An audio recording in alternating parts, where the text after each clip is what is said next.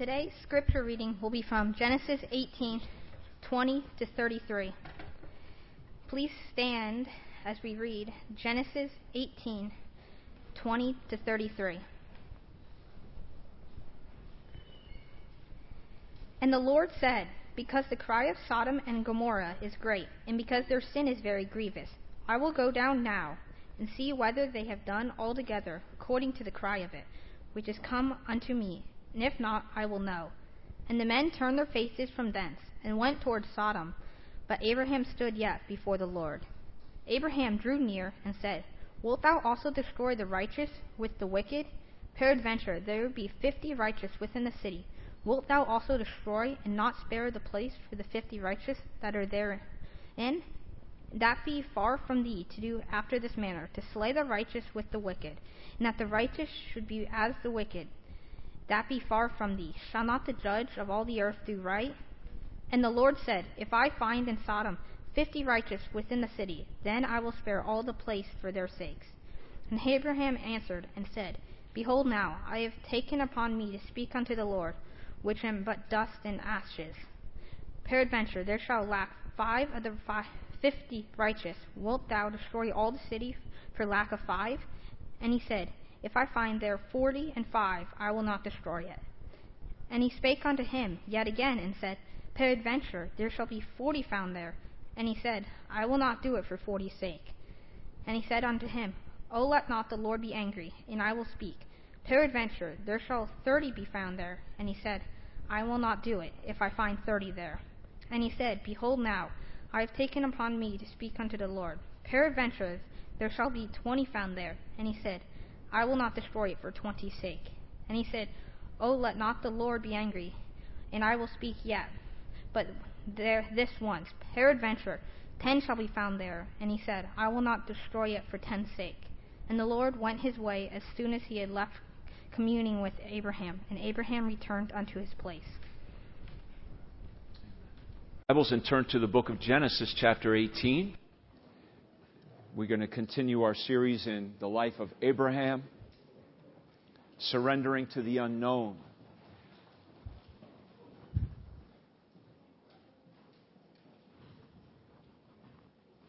Today, the message I want to share motivating realities for intercessory prayer. And that's what our singing has been about today prayer. That's why we just sang that beautiful hymn, Near, Still Near. We need to pray. Intercessory prayer. This is the first example of intercessory prayer in the Bible as Abraham intercedes for Sodom and Gomorrah. It's the first example of a man in Scripture initiating conversation with God. Think of that. We're only in the 18th chapter of the Bible. It's the first time man initiates conversation with God. And that's what prayer is. Prayer is your initiation of conversation with God. I want to motivate you to pray. George Mueller was a modern giant of the faith. He established the great orphanages in Bristol, England during the 1800s when there were many orphans because of all the different plagues. And he would go to God in intercessory prayer. That is, he would remind God that those little orphan boys and girls were ultimately not his, but they were the Lord's. He, he would say to God in prayer, God, are not you the fatherless, or the father of the fatherless? And he would beseech God on behalf of these orphans, interceding, making specific and definite requests for God's provision of their need. And it was this passage in Genesis chapter 18 that taught George Mueller, he said, of humble pleading and argument with God in prayer. We need to pray. Intercessory prayer. Now, I've said that word a few times, and I want you to be saying to yourself, what is intercessory prayer? Okay, well, here it is. Intercessory prayer is simply a pleading conversation with God where you are asking Him for what? Specific needs. Specific needs. Ask and it shall be given unto you. What? Seek and ye shall find. Knock and the door shall be open. Intercessory prayer is pleading with God for specific needs, either your own personal needs or the needs of others. We need to pray because we are needy.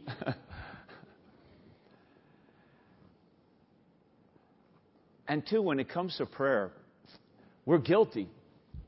We feel that guilt. We feel our lack of prayer, but we, we often say, I just don't pray enough. And we kind of live with that.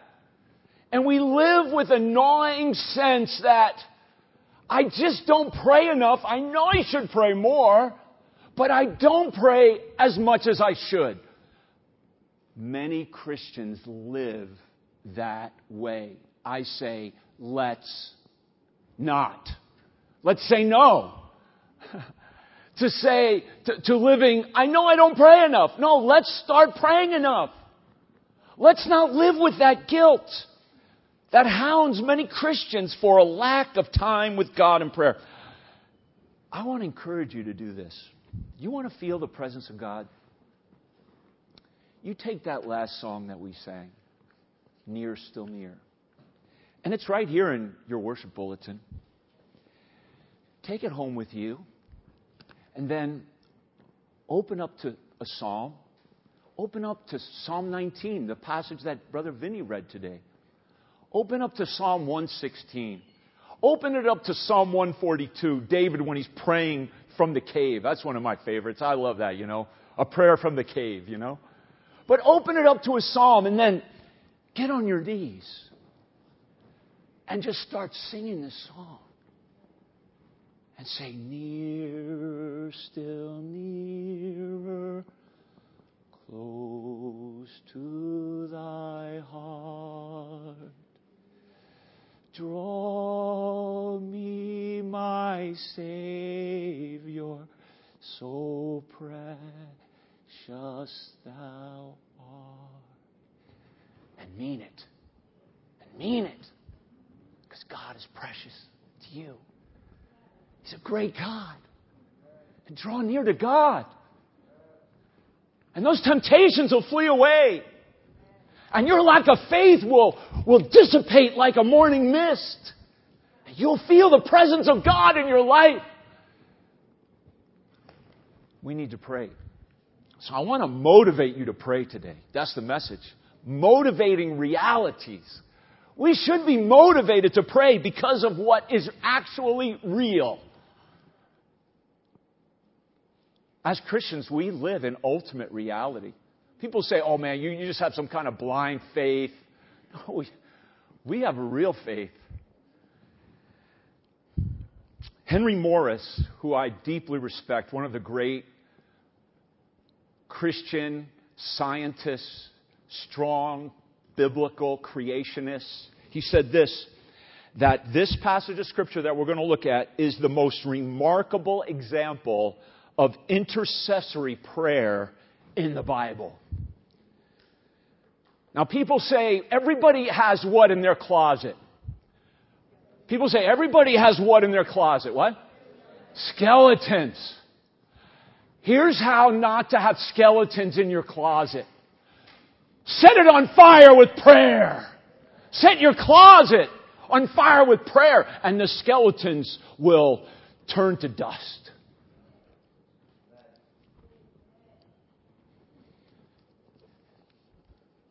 So let's go to Genesis chapter 18. And notice this passage. It is so amazing. Genesis chapter 18. Remember, the Lord comes in bodily form to Abraham with two other angels. So when Genesis 18 begins, the Lord himself comes with these two angels. And what is Abraham doing? In, at first with this angel, uh, with the Lord. What is he doing? He's preparing them a meal. And in verse 7, what is, how is he moving about in preparing that meal for the Lord and the two angels? Verse 7, what's the word? He's what? He's running around. You see that? He's running here. He's getting the meal ready, running. Then the meal is done and now the Lord rises up from the meal, but Abraham goes with him. And in verse number 16, the Lord rose up, and what is he doing? The word isn't there, but what's the idea there? The Lord rises up with the two angels walking towards Sodom and Gomorrah, and what does Abraham do? What is he doing? And he's walking with them. So first he's running around, now he's walking with the Lord. And then, when we come now to verse number 21, as the Lord hears the cry of Sodom, and he says, I'm going to go down now to see what's going on there. And it says in verse 22, and the men turned their faces from thence. That's the two other angels. They turned away from Abraham and the Lord. But what does Abraham do in verse 21? What's his position there? He's what? Standing. So he's running, walking, and now he's standing with the Lord, having this conversation with God. So he's having a conversation with the Lord who has appeared to him in bodily form. We call this a Christophany, a pre-incarnate appearance of Jesus Christ. It's a miracle. And I want to motivate you to talk to this Lord in intercessory prayer because there are three realities I want us to see from this passage. They were real in Abraham's day 4,000 years ago, and they're real right today in our day because humanity hasn't changed and life hasn't changed. So I want us to see three awesome realities that are in this world that should really motivate us to engage in intercessory prayer. And the first one is this. We should be motivated to pray over our specific requests because of God Himself. Because of the real, and I put it this way, because of the real and glorious character and nature of God. God is awesome. He is the eternal God. He inhabiteth eternity. He is transcendent over all of the universe, the sovereign God, but yet He is personal in each of our lives. He is unchanging, all powerful, all knowing, all seeing, immutable, never changing. He is our hope. He is our strength. He is our peace. He is our refuge. He is our shield. He is three persons, Father, Son, and Holy Spirit in one divine essence, and we can talk with Him. And God is a God Himself so connected to prayer. Because Jesus Christ Himself is now seated at the right end of the Father. What is He doing for us? He's interceding. He's interceding. That means taking specific requests we make and bringing them to the Father. And the Holy Spirit is in you. What is the Holy Spirit doing in you? He's making intercession in you with groanings that cannot be uttered because sometimes we don't pray as we ought. We oft, sometimes don't know what to pray. Sometimes we pray amiss. But the Holy Spirit is really interceding for what our true needs are, bringing them up to the Son who shares them with the Father. Do you see how important prayer is to our great and glorious God?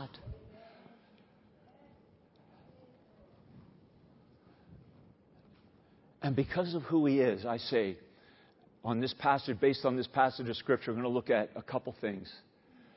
But we should be moved, we should be motivated to pray with great humility because of his greatness and our littleness in comparison to who he is.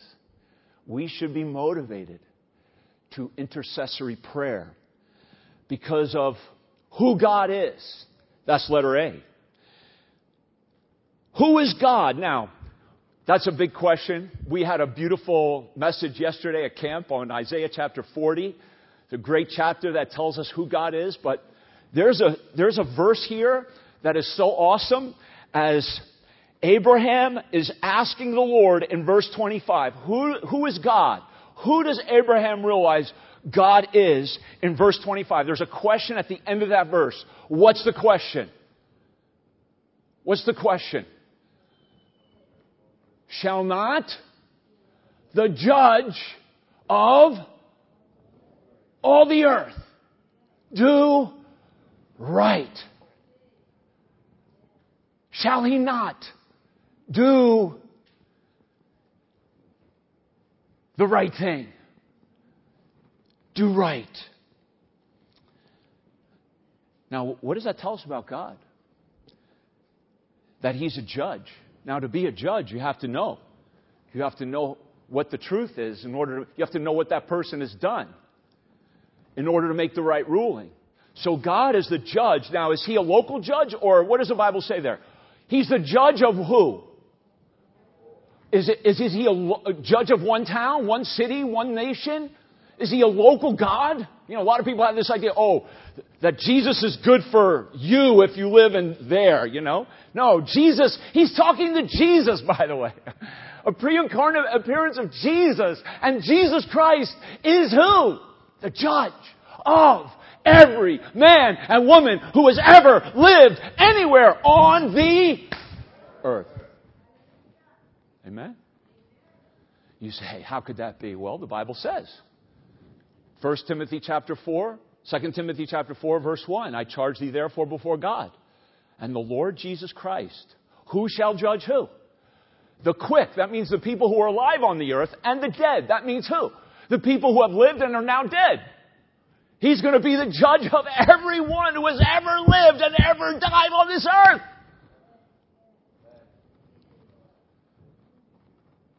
You say, really? Show me somewhere else where it says that. Okay, how about that? Acts 10, 42, Peter preaching. Peter says he commanded us that he's the he there is Jesus. Jesus commanded us to preach unto the people and to testify that it is he which was ordained of God to be the judge of the quick, the living, and the dead. A man doesn't think this is possible, but it's the truth. You say, oh, well, that's just two verses. Well, let me show you another one. Acts 17:31. Can you read it with me? It says, "Because he hath appointed a day in which he will judge the world in righteousness by that man whom he hath ordained." Well, what man is that? Keep reading whereof he hath given assurance unto all men in that he hath raised him from the dead. So the one who has been raised from the dead has been ordained of God to be the judge of the living and the dead of the earth. Who is that person? It's Jesus Christ.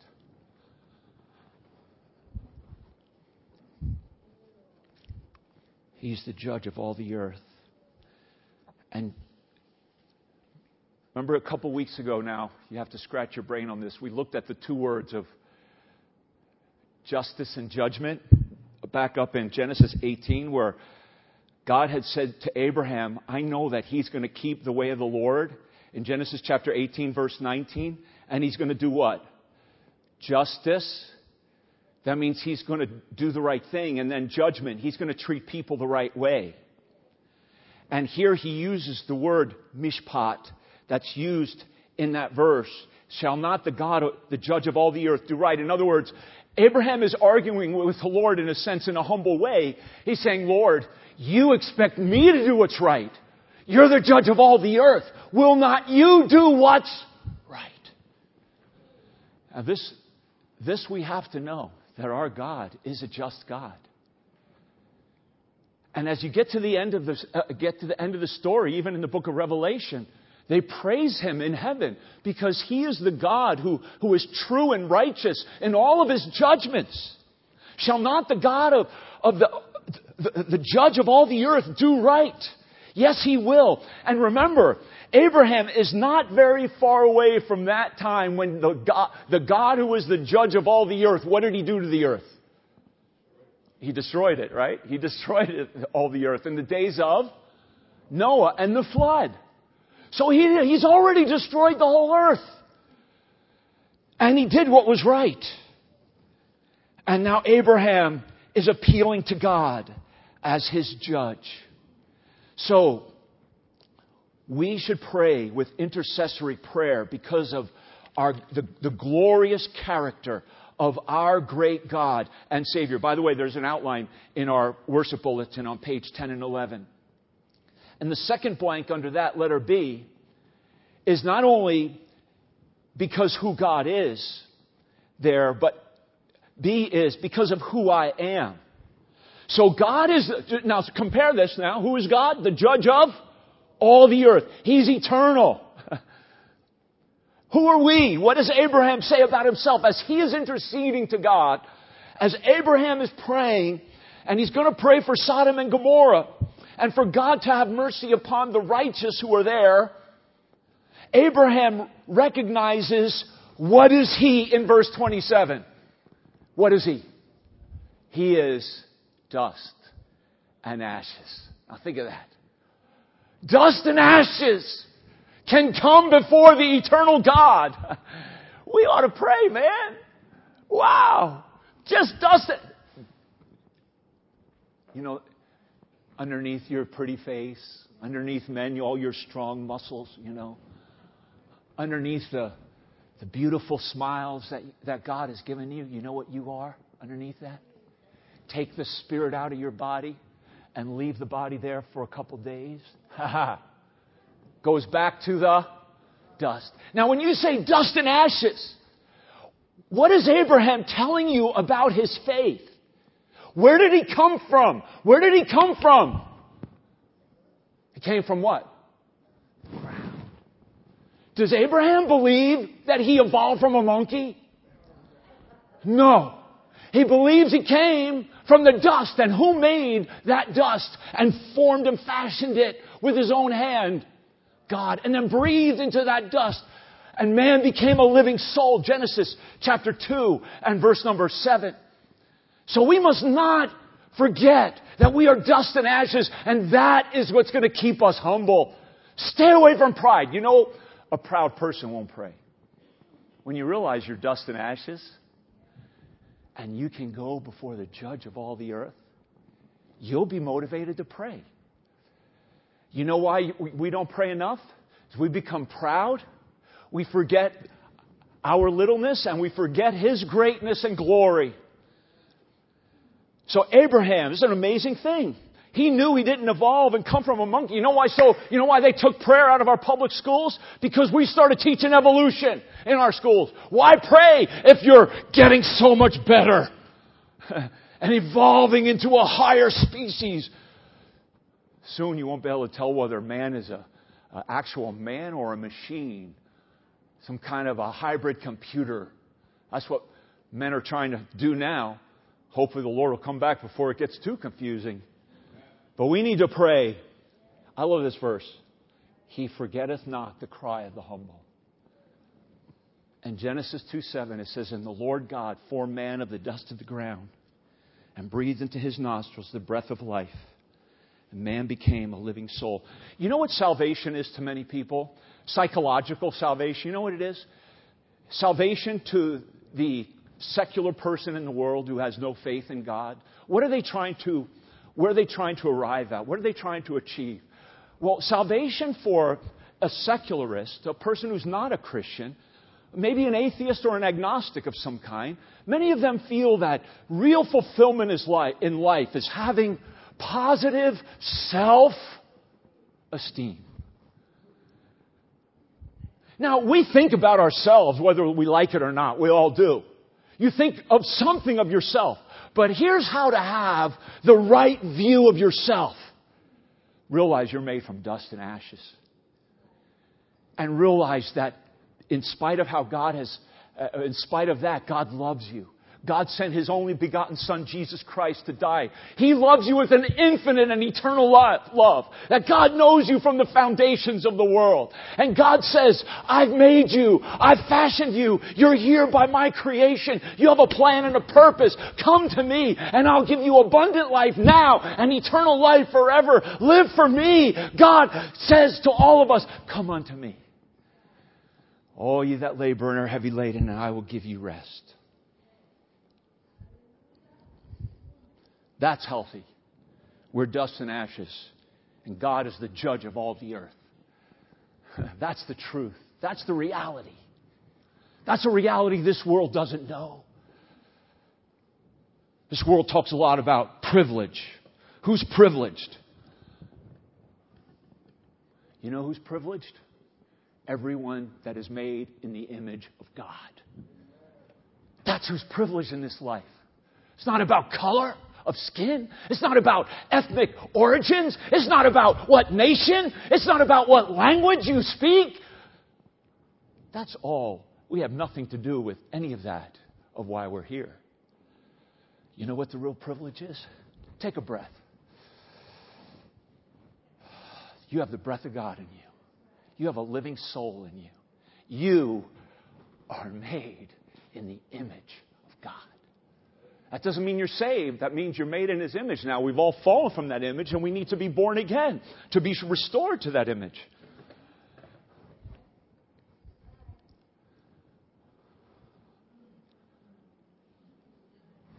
Oh, yeah. Who's that cute little kid in the middle? You know where I was that day? I was at Forbes Field, Pittsburgh, watching Roberto Clemente. And I got the lineup card in my hand. And I still have it. Signed by Roberto Clemente on my wall at home. But I was about, this was in 1966. The Pirates beat the Dodgers with Don Drysdale pitching. But next to that, you know, I, my dad was my, my Little League manager. And if we played a good game, he, he would say, I'll take you to Dairy Queen. Now, if we lost the game, he just took us for a Coke. But if we won, he'll take us to Dairy Queen. And I would go to Dairy Queen and I'd say, Dad, can I have one of those soft serve cones? He'd say, Yes, son. I say, Okay. Dad, can I, I don't really want that. Can I have a hot fudge sundae with the cherry on top? He say, hmm, well, okay, son. I'll say, okay, I'm getting there. And then I'll say, Dad, can I have a banana split? you know, that's kind of how Abraham's talking to God here. I won't tell you whether he said yes or no. At that point, it was usually no, but. It's kind of how Abraham is talking to God. That's intercessory prayer. The second thing I want us to see is why we need to pray is because of the real and great danger of sinners. We need to pray because of the real and glorious character of God, but the real and great danger of sinners. Now let's, let's move quickly. This ought to, because of the danger that sinners are in, this should move us to what kind of intercession? Compassionate. So Abraham is praying for Sodom and Gomorrah because Sodom and Gomorrah is in trouble. God sees what's going on there. He's going to go see it, what's happening, and he's going to judge it.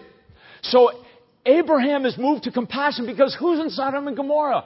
His nephew Lot as well as other people that he had rescued previous. Maybe Abraham knew them and had relationships with other people in Sodom and Gomorrah. He wanted God, he, he wanted the people of there, there not to be judged. So he has compassion humanly for those in Sodom and Gomorrah because they're in great danger. Now, go quickly back to Genesis 13, 13. What does it say there about Sodom and Gomorrah? What does Genesis 13, 13 say? That the, the men of Sodom were what? Wicked and sinners before the Lord exceedingly. So he, they were in great danger because the sin of Sodom was great. That's a, that's A. The sin of Sodom was great. Now go back to Genesis 18 and verse 20. And it was so great. You know what he says here? Not only was the sin of Sodom great, but what's great in chapter 18 and verse 20? What's great in chapter 18? Talk to me now.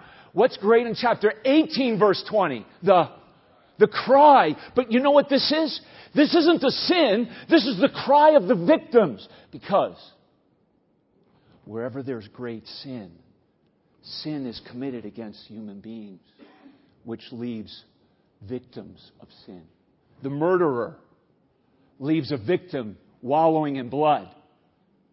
The sexual deviant leaves people greatly damaged because of that, and on and on with. The thief leaves people victimized. So here, the cry of Sodom was great. Wherever there is wickedness, there are victims to that wickedness. I saw this week in the news a young gymnast named McKayla Maroney. She and other gymnasts went before a Senate committee and told of the terrible crimes of abuse against them. The Inspector General of the FBI, Horowitz, confirmed during the testimony that 70 little girls were victimized by this trainer after the FBI got the case and was told what was going on. In a sense, the FBI is very much involved in criminal activity because they covered it up. Inspector General Horowitz confirmed to the United States Senate Committee that FBI officials deliberately misled the facts during the investigation. These young ladies went to the FBI, and then the FBI falsified their testimony and let the abuse continue. This is wickedness in our country. Only a thimble of it, but some of it. And this young lady sadly testified this. He says, she said, What is the point of reporting abuse to our, if our own FBI agents are going to take it upon themselves to bury that report in a drawer? This is the cry of a victim, dear friends. She said they had legitimate evidence of child abuse and did nothing. And this is a very powerful statement when I read this. It made me say I should use this as an illustration right here in this message. She said, if they're not going to protect me, I want to know who are they trying to protect? Whoa. What's even more upsetting to me is that while these FBI, is that these FBI agents have committed an obvious crime, she said, they falsified my statement. That is illegal in itself, yet no recourse has been taken against them and even the Department of Justice, when hearing what the FBI did, the Department of Justice, when hearing that the FBI falsified these reports and other things, they refused to prosecute those FBI individuals. This is our secret intelligence agencies of the United States. We need to pray because there are a lot of victims in this nation right now. And God hears their and beloved, our nation, this is just an example of how the moral fabric of our nation has come apart. And we need to pray for our nation, for our world, because of the real and great danger that sinners are in. The sin was great, the cry was great, the judgment of God is great.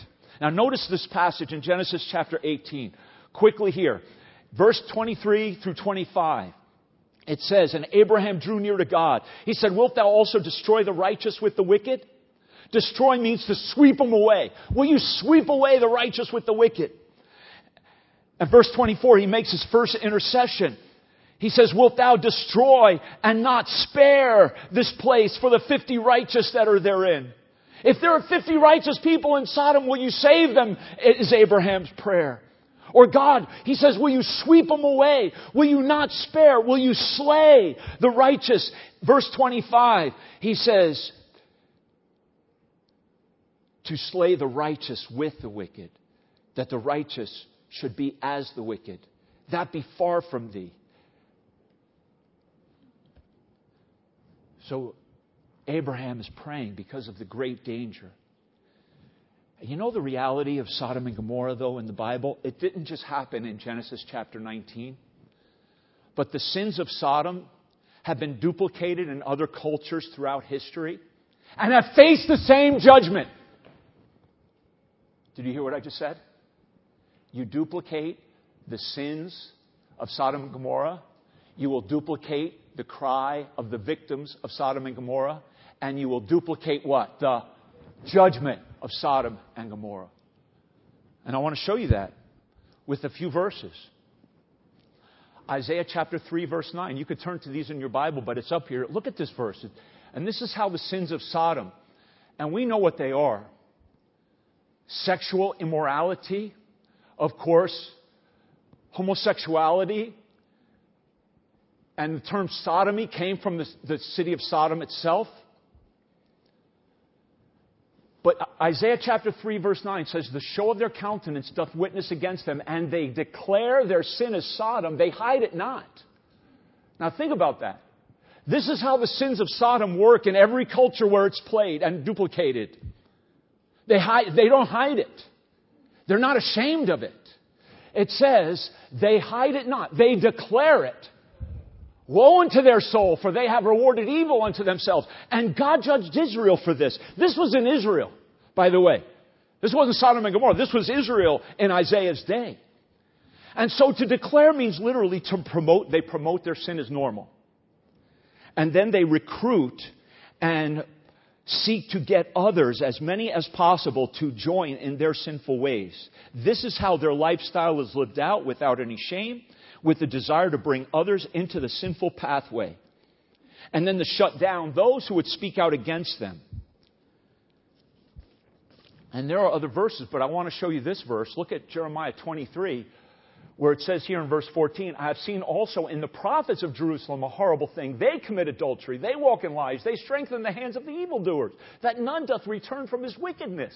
They are all of them unto me as Sodom, and the inhabitants thereof as Gomorrah. In other words, you will have religious people uniting with the sodomy and those promoting this lifestyle and say, yeah, it's okay. That's the way they were born. That's what's happening in America. You have major denominations endorsing homosexuality. You have churches across the street and all the, around this community as well endorsing sexual immorality. And by the way, it's not just homosexuality. I'm talking about adultery. I'm talking about fornication. I'm talking about premarital sex. We need to get right with God here and in America and in New York City.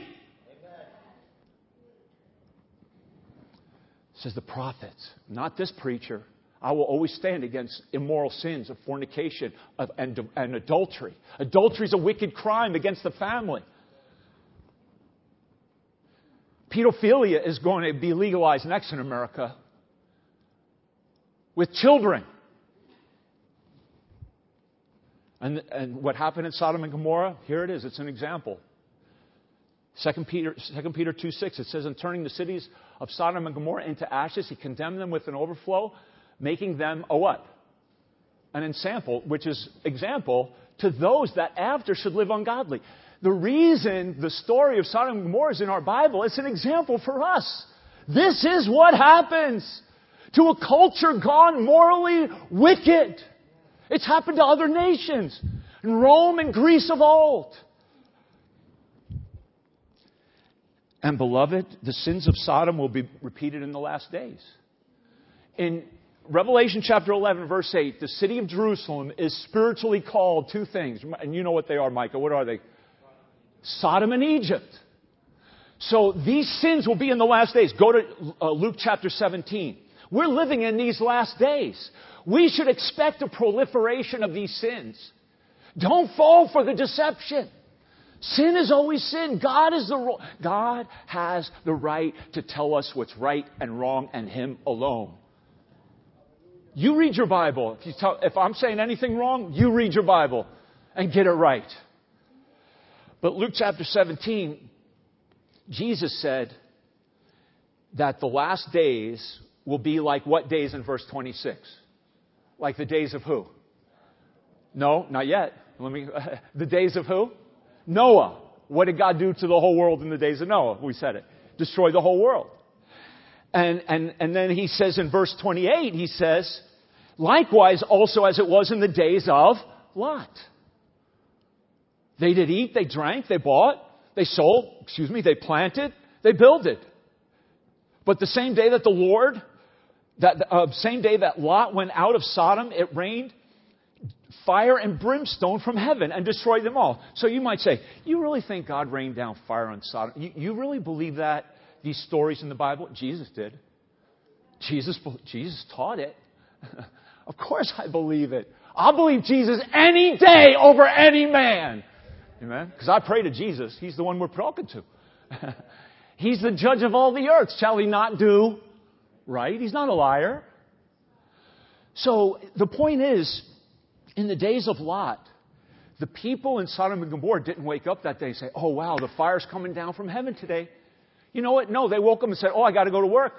Oh man, I have a coffee appointment. I'm gonna have coffee with so and so. Oh, oh, so and so's getting married. My, my daughter's getting married today. They were just planning their life. They were doing life. They were in the rhythm of life. Just happened everything normal. And all of a sudden, whoosh!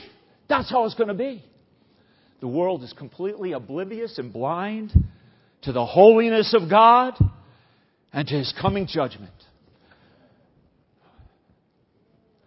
And lastly, we need to be motivated to prayer because, beloved, our nation is in great danger. We're in great danger, spiritual danger today. We need to pray for revival. Revival is the only thing that can truly save America. When I say revival, a mass repentance of all of this moral wickedness would not take a miracle.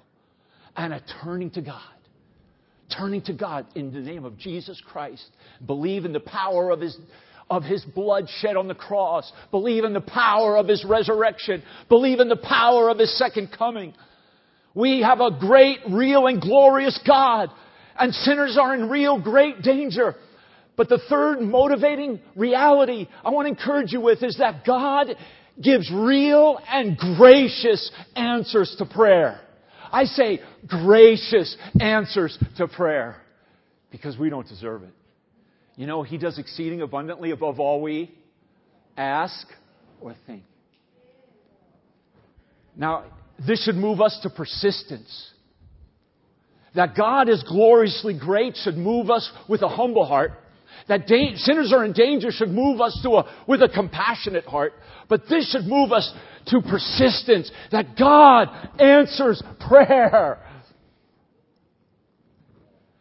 And you know how many times he answered prayer for Abraham in this passage of Scripture? Not once. Because Abraham said, Lord, would you save Sodom and Gomorrah if there were 50 righteous? God said, Yes, I will. Okay. Lord, Will you save Sodom and Gomorrah if there were 45 righteous? And God said, Yes, I will. That's two answers. Lord, will you save those in Sodom and Gomorrah if there are 40 righteous? And the Lord said, Yep, that's three answers. Lord, will you save Sodom and Gomorrah if there are 35 righteous? Yes, I will. That's four answers. Lord, will you save those in Sodom and Gomorrah if, don't get mad now, Lord. He's asking, he's going for the banana split, you know? He's got the, he's got the hot fudge sundae. He's going for the banana split. He said, Lord, will you say if there's 20? Please. Yes, I will. That's five answers. Okay. I'm going for the whole store right now, man. Lord, will you save Sodom and Gomorrah if there are ten righteous? And the Lord didn't say no he said, I better get out of here before he asks me anything more. Because you know how many righteous there were in Sodom and Gomorrah? Not even ten. You know how many there were? How many came out of the city? Four. And they all didn't do right after they got out, did they? I think Moab and Ammon was born then. But the point is, is that Abraham's intercessory prayer was persistent, it was specific, and God answered his prayer six different times. Wow. So don't, don't believe God doesn't answer prayer. God answers prayer. And the second thing I want us to see here what a nice picture. My little bell. Uh, who is, what's Chloe today? Who is she today? She's somebody every Sunday. She says, Today I'm Daisy, you know. But there's my little Chloe with Ian and Debbie and Christy passing out gospel brochures at 9 11. The point here of this story is that it's the righteous that hold back God's judgment when I say righteous, not just their good works, they're righteous standing before God, their salvation, they're saved, they have the righteousness of God given to them. So the righteous those who are saved hold back the judgment of God by virtue of their right standing before God. You know what's ultimately going to save America? Not how big our military is, but how great our spirituality is of those who are saved by the grace of God. Amen? That's what's going to save America.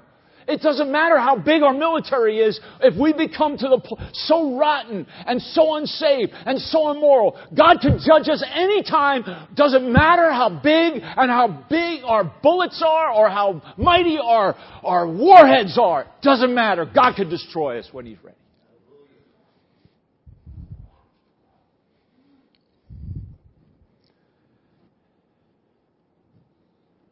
And this is why we must maintain a soul winning church. Because the true strength of America, the true strength of America, you know what it is? It's in little churches like this with godly people who love Jesus Christ. I say to you, love the Lord Jesus. Love Him. Let's love Jesus Christ. Let's love all He is and all He's done. Let's love Him for who He is. Yes, He's a great God. The implication of this story is that a tiny minority, listen to me, have it here? Yeah. This is our tiny minority yesterday at camp, up at Tri State Camp. A tiny minority can do what? That's the story. I'm talking about the story we're looking at right here. How many people did it take to save Sodom and Gomorrah? Ten. A tiny minority can save a city. Do you know what? Lot shouldn't have been sitting at the gate doing business and trying to get power in that city, which is what it seems like Lot wanted. Lot was saved, a righteous man, but he was vexed by that city, but did nothing about it. He didn't try to win them to the Lord.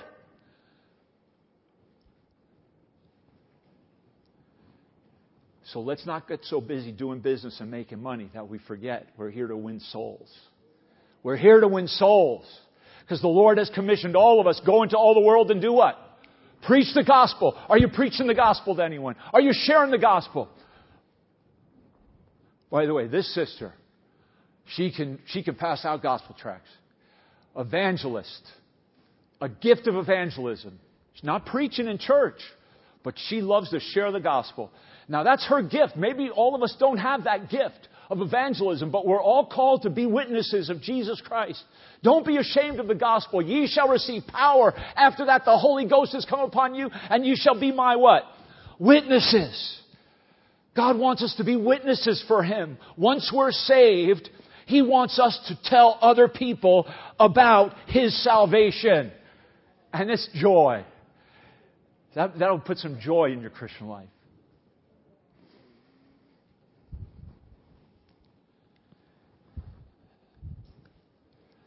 I'm done. I'm going to just read what Charles Spurgeon said and then we'll pray. Spurgeon said this If lost sinners will not hear you speak, they cannot stop your prayers. Do they mock you and make fun of your exhortations? They cannot disturb you or mock your prayers. Are they so far away that you cannot reach them? Your prayers can reach them. Have they declared that they will never listen to you again or see your face? I've had people tell me, I've had my family and my loved ones tell me, Matt, I'll never believe what you believe. Matt, I can go other places. I can go to a ball game with you. I can go here, but I'm not going to ever come to your church. Had my. That hurts. But I could still pray for them. They might never listen to what you have to say or see your face, but never mind. God has a voice and they must hear His. Speak to God. He will make them feel. Though they now treat you despitefully, rendering evil for your good, follow them with your prayers. Never let them perish for your lack of supplications. Let's stand together as we pray. And I'm going to ask our musicians to come. And as we stand together, I would like for our altar to be open for you to come today, for you to make intercessory prayer for our city, for you to make intercessory prayer for your loved one, for you to make intercessory prayer for your friend, for our nation. But let's have the altar. Let's be motivated for the reality and the power of prayer today. So let's look unto Jesus and turn our eyes upon Him.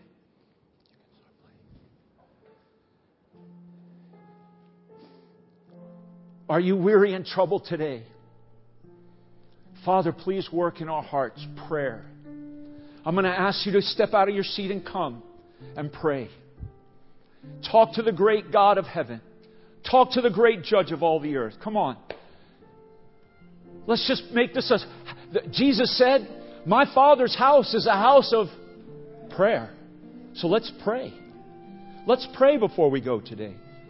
say, Well, I could pray up your seat. You can. If that's what you believe God wants you to do today, you just stay right there.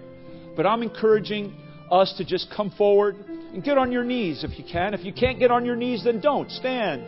Abraham stood before the Lord in prayer but something about humbling ourselves before God as well. Getting on our knees and focusing on Him and Him alone. Pray for our city. Pray for those people who say, Don't tell me any more about your Jesus. Pray for that husband that's divorced you. Pray for that wife that's left you. Pray for your children that used to come to church and will have nothing more to do with God. Pray for your boss. Pray for that boss. That God would open his heart. He'll hear God speak when God comes knocking at his door. Yes, Lord, speak.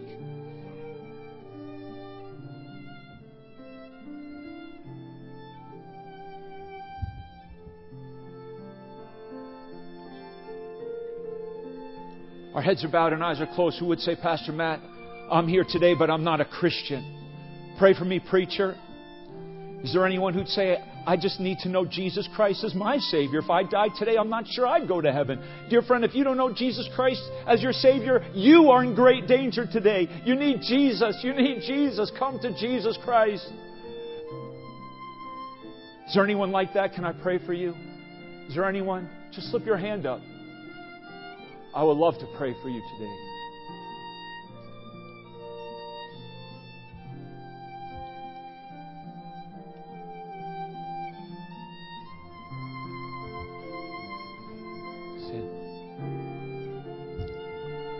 I'm going to ask Sid to come and lead us in this song. We can quietly, prayerfully sing it if you're at your seat, or if you want to pray it from your knees. You feel free. Turn. Let's sing just the chorus. Turn your eyes upon Jesus. If you want to pray it on your knees, you can. I'll tell the words as Sid leads it out. Turn your eyes upon Jesus. Look full in his wonderful face. So I'll sing the chorus.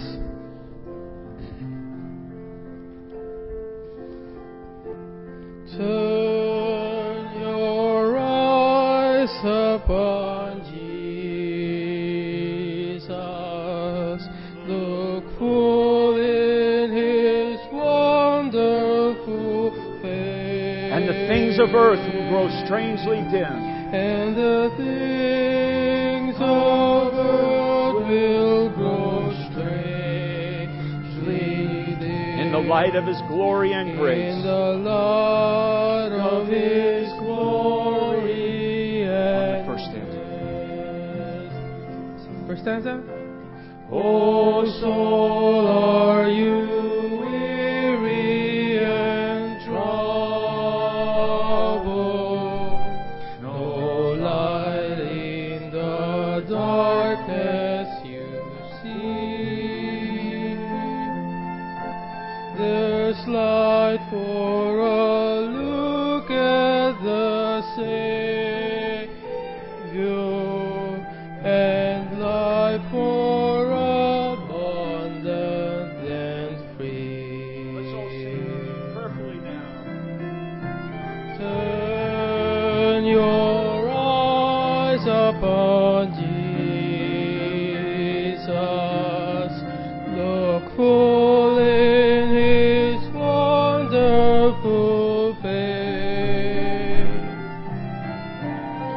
and the things of earth will grow strangely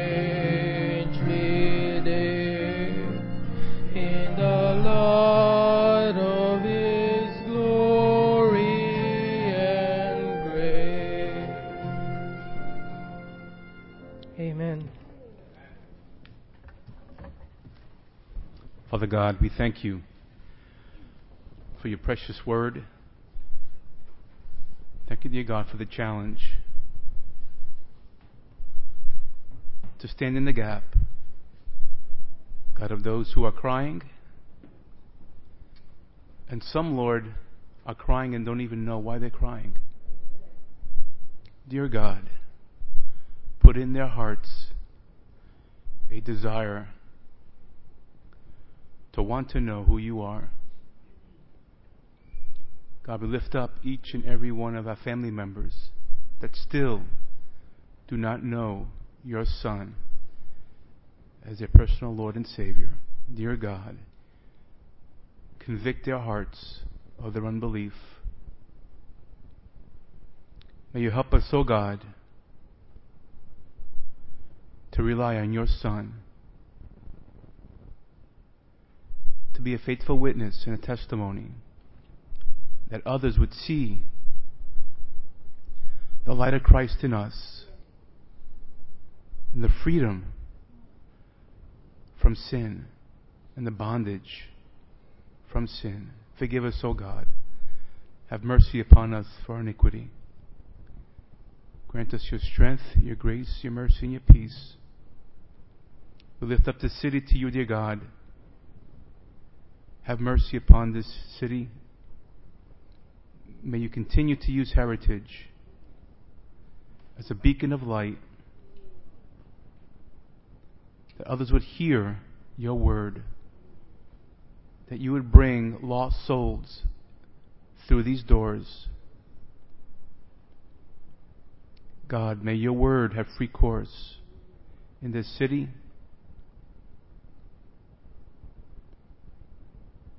May we repent, Lord, as a nation for our sins. And forgive us, O oh God, for our pride, for not praying as we ought, for not sacrificing, dear God, our time for you. Fill us, O oh God, with your Spirit. Give us your strength to endure, your strength to live and walk worthy of this calling. In your precious name we pray. Amen. God bless you, church.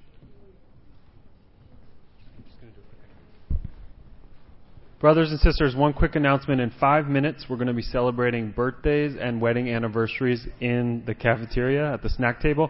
It was Cyrus's birthday this month. Eno had a birthday this month. Later this week is Lebo's birthday. Jacob Smith had a birthday. Angelica, Paris, Lilia, Digna, and Shelley. And two anniversaries, Adrian and Susan Smith celebrated, and Joe and Mew Falco are going to be celebrating later this month. Five minutes. Meet you in the cafeteria.